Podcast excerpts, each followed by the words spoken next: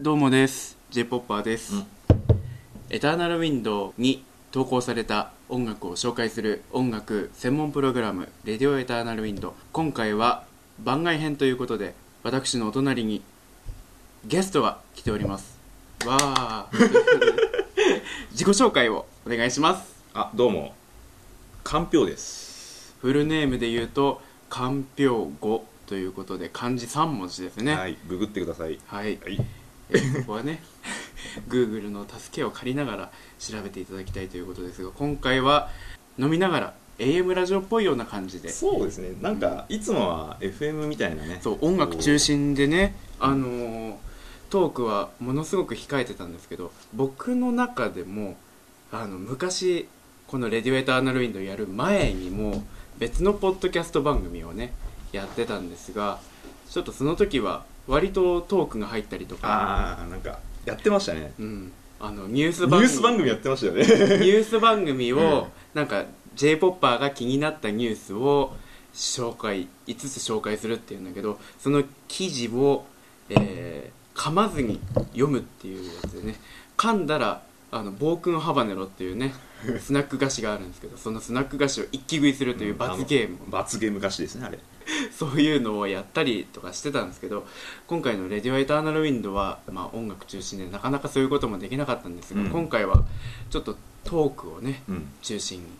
いきたいなというところです、まあねそんな今更ね改まってこう ね紹介しますとかする中でもないんですけどねそうですけどねとかです敬語使う中でもないですけ どねもう、うんでないつからいつですかね2000 2000僕が始めたのが2004年ですからああ2004年ぐらいうんその年ぐらいでうん初めて会ったの確か2005年とかですああそうそう4年前4年前ねねもうお互いずいぶん老いちゃった よねまだまだあの時大学生だったあのこあの頃の若からねこう輝かしい若々しいこの希望とか、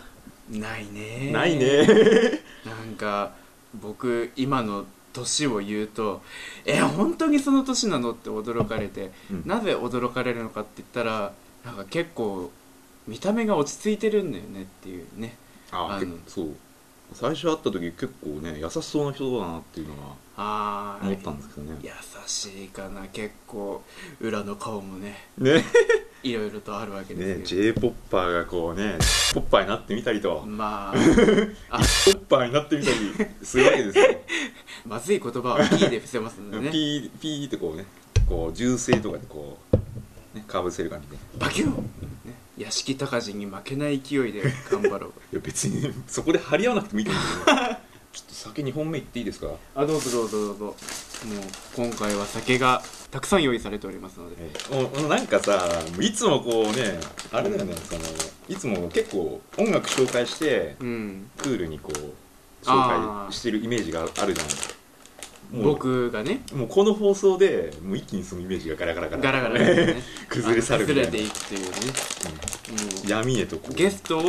紹介するという一方で自分自身も j p o p 自身もさらけ出されてしまうというもうこの恐ろしい番外編です けどそろそろこうクールダウンした方がいいかもしれないああどうクールダウンしようかなじゃあ1曲ですかね一曲いっちゃいますかうんうーんと今回はまずどれからいきましょそうですねちょっとう、うんまあ僕が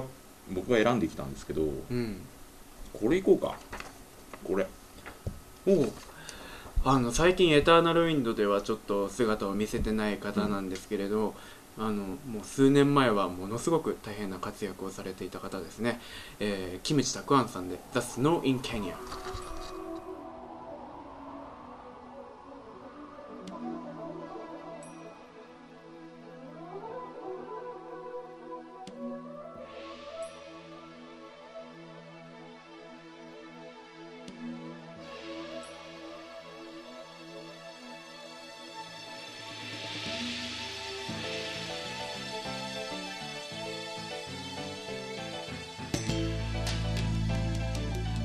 「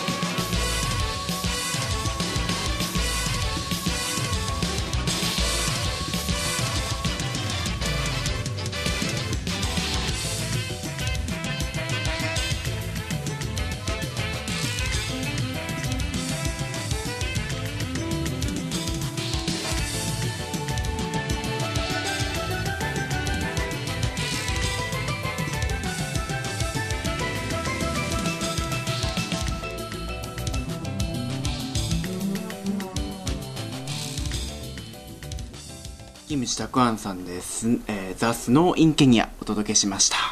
というわけで、えー聞いていただいたんですけどなんかどうですかキムさんの、うんあキムチたくあんさんのことをみんなで親しくキムさんって呼ぶんですけど、なんかキムさんの曲って、もう聞いたらすぐにあキムさんの曲だってわかる特徴がそねうですね特徴的な部分ってあるよねう、んあの音遣いとかそう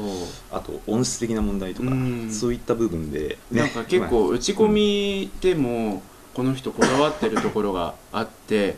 あの必ずなんていうのかな同じ音の出だしがないっていうぐらいに、うんもう手引細かいきであるかのように打ち込みをするっていうようなテクニックがすごい人なんですよまあもねう。そうですね一回データ見たことあるんですけどもうわけわかんないですよねそう、ね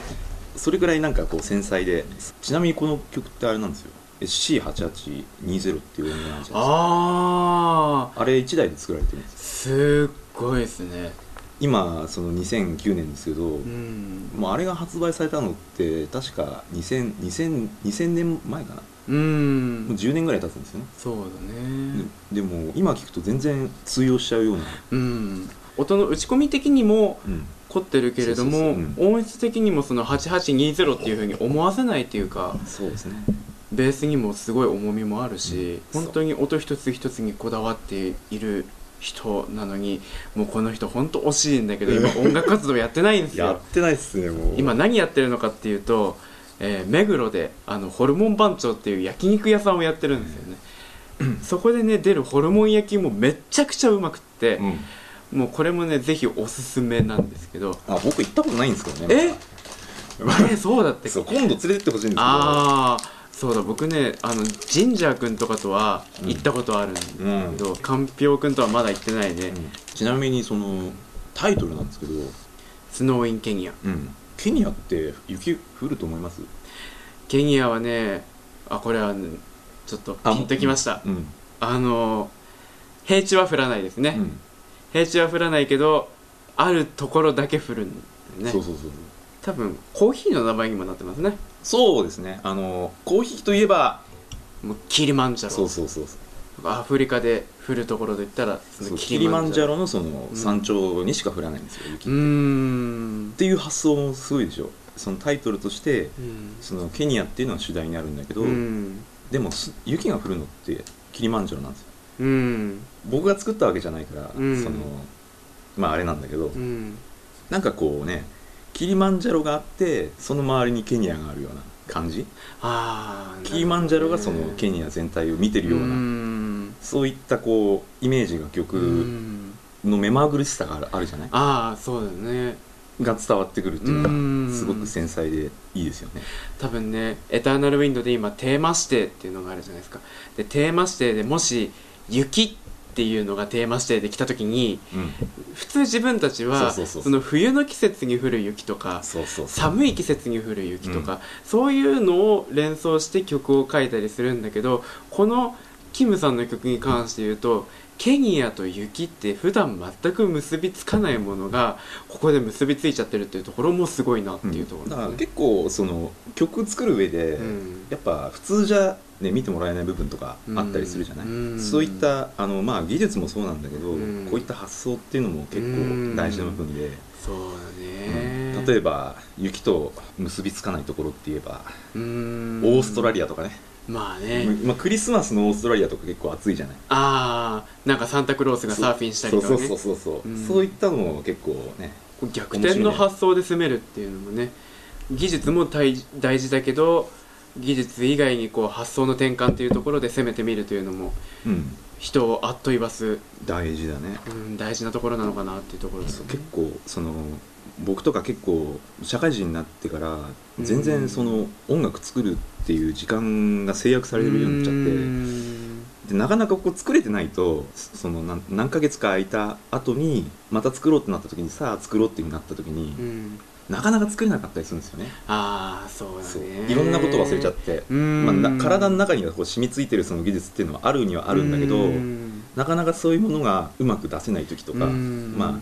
まああんま好きじゃないんだけどブランクとかねああそういった言い方するけどどそういった時にこういうここの曲聴くとね思い出されるのでこうああなふるほつどふつとねこう中のものがね掘り起こされるというかね私この人がいた時っていうのは、うん本当にこうお互いに切磋琢磨してた時でそうもう辛口トークばっかだったうーね、んもうキムさんから褒められた時っていうのは雷が落ちるか地震が起きるかっていうようなぐらいそうそうそうなんかこの人のアドバイスって非常に厳しいんだけどでもそれは非常に的確にまとえている部分があって、うんそれがなんかこう自分の音楽に生かされるっていう部分もあったりして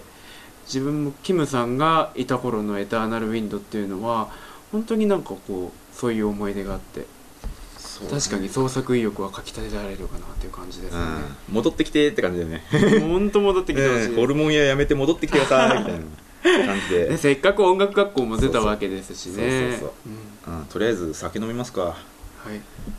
酒進んでなくないいやそんなことないどうしようかじゃあ次行っちゃう次行きましょうかうんじゃあ次これにしますかねこの人もね、うん本当にもう最近音楽どころかインターネット上からも姿を消しているような形で消息が非常に気になるところなんですがそうこの方もエターナルウィンドでうん活躍されてた方で僕の中ではねもうかんぴょうくんとコンビ組んでるんじゃないかっていうぐらいにね仲が良さそうな人だったんですけれどそうね戻ってきてほしいなねうんぜひ戻ってきていただきたいですが、えー聞いていただきたいのは焼き鳥屋 SFX 極縁ナンバー333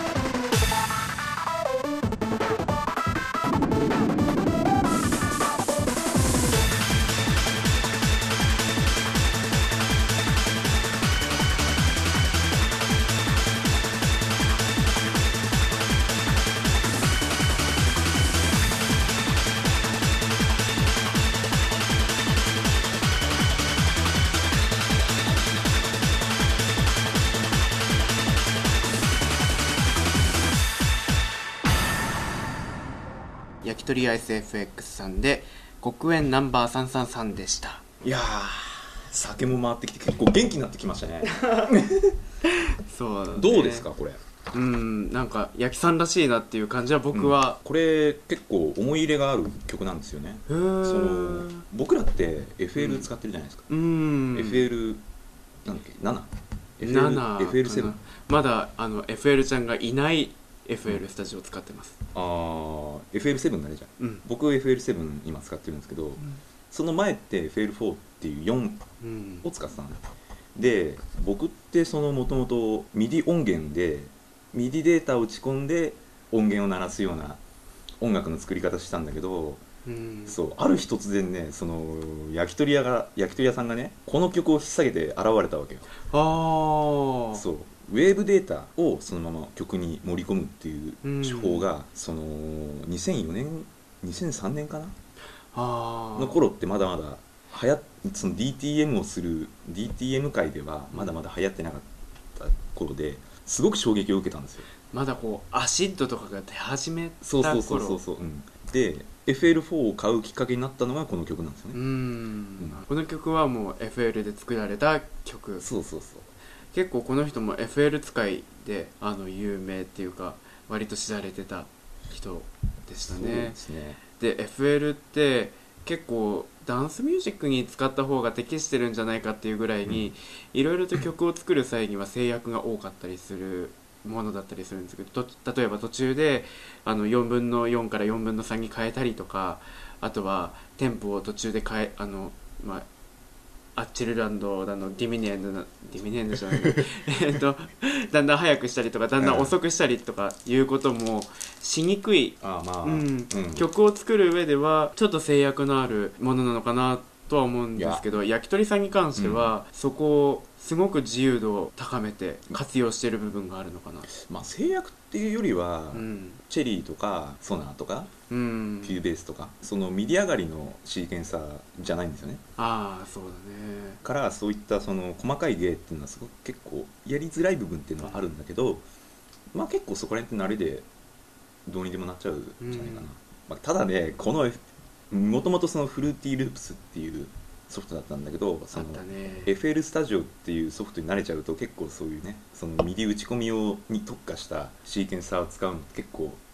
難しかったりそうだね結構使い勝手が違うんだよねうん癖のあるものではあるかもしれないんですけど、ただ慣れてしまえば結構作りやすいし、うんパラメーターも結構深くまでいじれるんだよそうだだかねら、まあ、慣れてしまえば結構強力な武器になるかな、うん、 FL スタジオってで曲に関してなんだけどうね、ん、バカだよねバカだと思いませ んかこれタイトルがですかいやノリがああノリ、い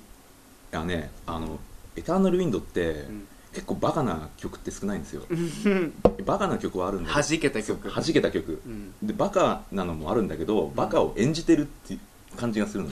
おでこのの曲ってもうなんかお酒飲みながらドラッグハイになりながらこう曲作ってるようなるほなどねノリうんに感じねしかもねそのオーケストラヒットをこうダンダンダンダンダンってこううん鳴らすあたりとかもうバカバカな感じするでしょ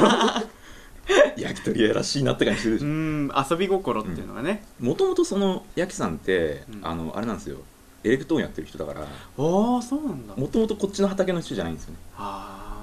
ジャズとかボサノバとかさ、うんフュージョンとかあっちの方の人なんですよ結結構マルチに作れる人なんですねなるほどね、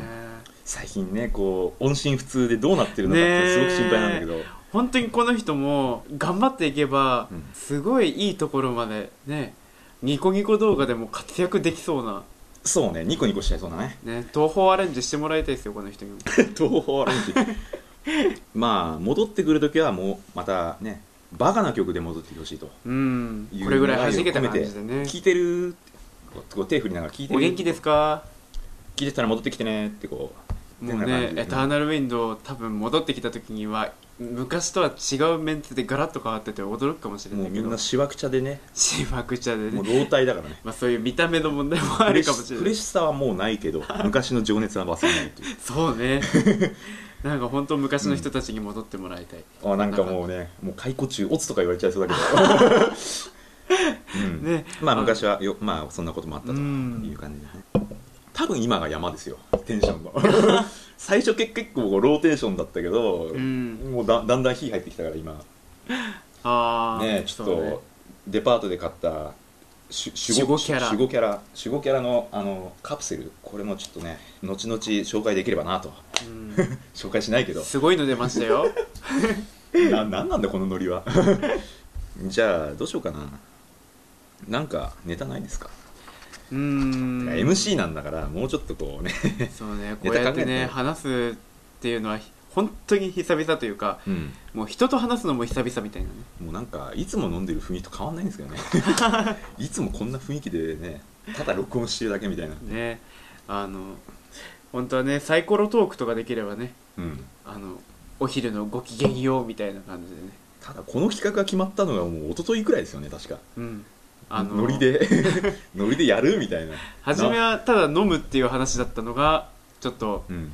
まあうちに来るかみたいなことになってそれからじゃあそれならいっそラジオもやっちゃおうみたいな感じでねそう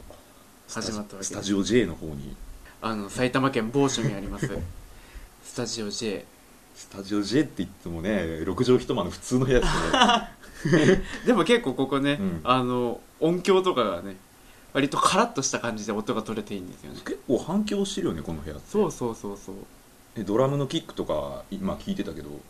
結構ボンボンいってるよね、それでもなおかつ隣の部屋には聞こえないというう、ん防音仕様になっておりますがいまだに地デジに対応していないという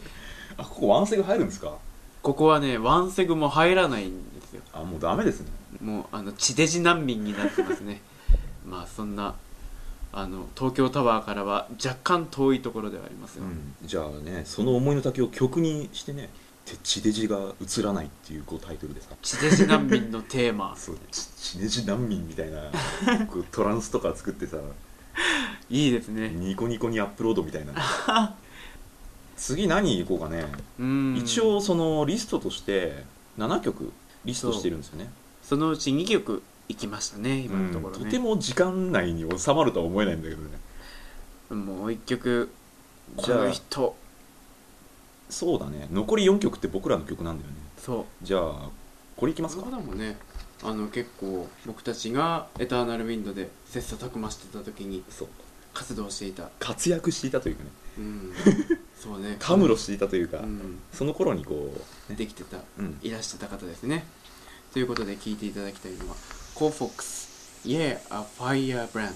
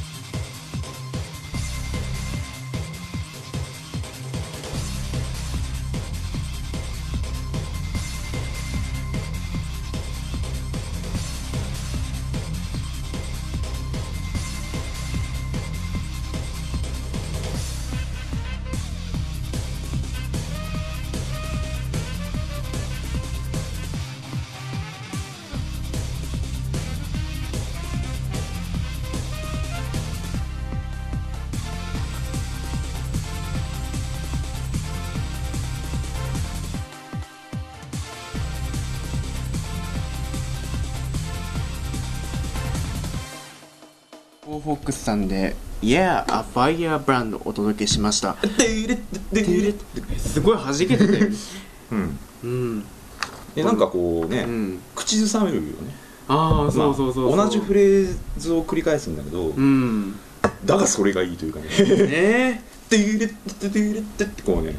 乗れるよね、そういいじゃないですか、うん、こうう、いうねこうまあさっきはバカっぽいだったけど、ん、今回はなんかねあの上品なバカっぽさというかねああ そうね弾け方がねそうそうそうそう、うんあの僕は分かって弾けているんだよ的 なもうもうこっちはどうしようもない弾けあのあの焼き鳥の方はどうしようもない弾け方してんだ けど、今の曲はそのま分かって弾けてんだけどみたい なこうなるほどこう予定調和的な弾け方というかねねえなんか上品非常に丁寧な、丁寧です、まあ、これもあれなんですよあの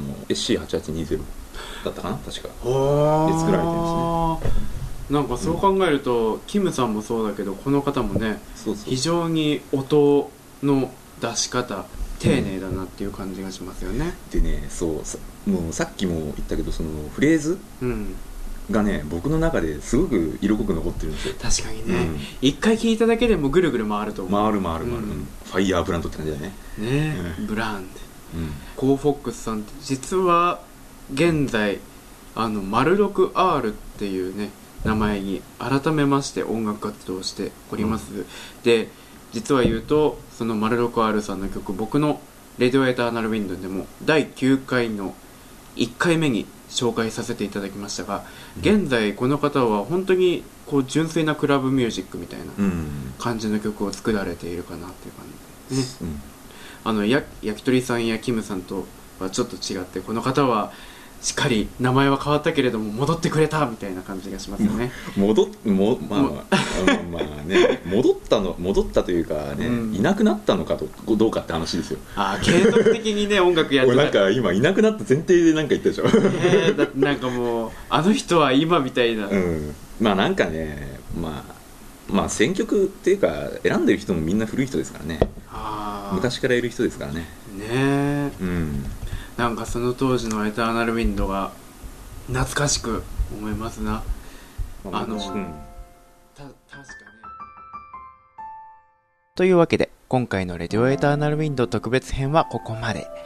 今回かんぴょうさんを交えお届けしている特別編ですが次回はお互いにお互いの曲を紹介し合う後編に突入しますさてどんなトークが飛び出るのかお楽しみに次回はだいたい1週間後、えー7月23日頃に更新する予定ですのでお楽しみに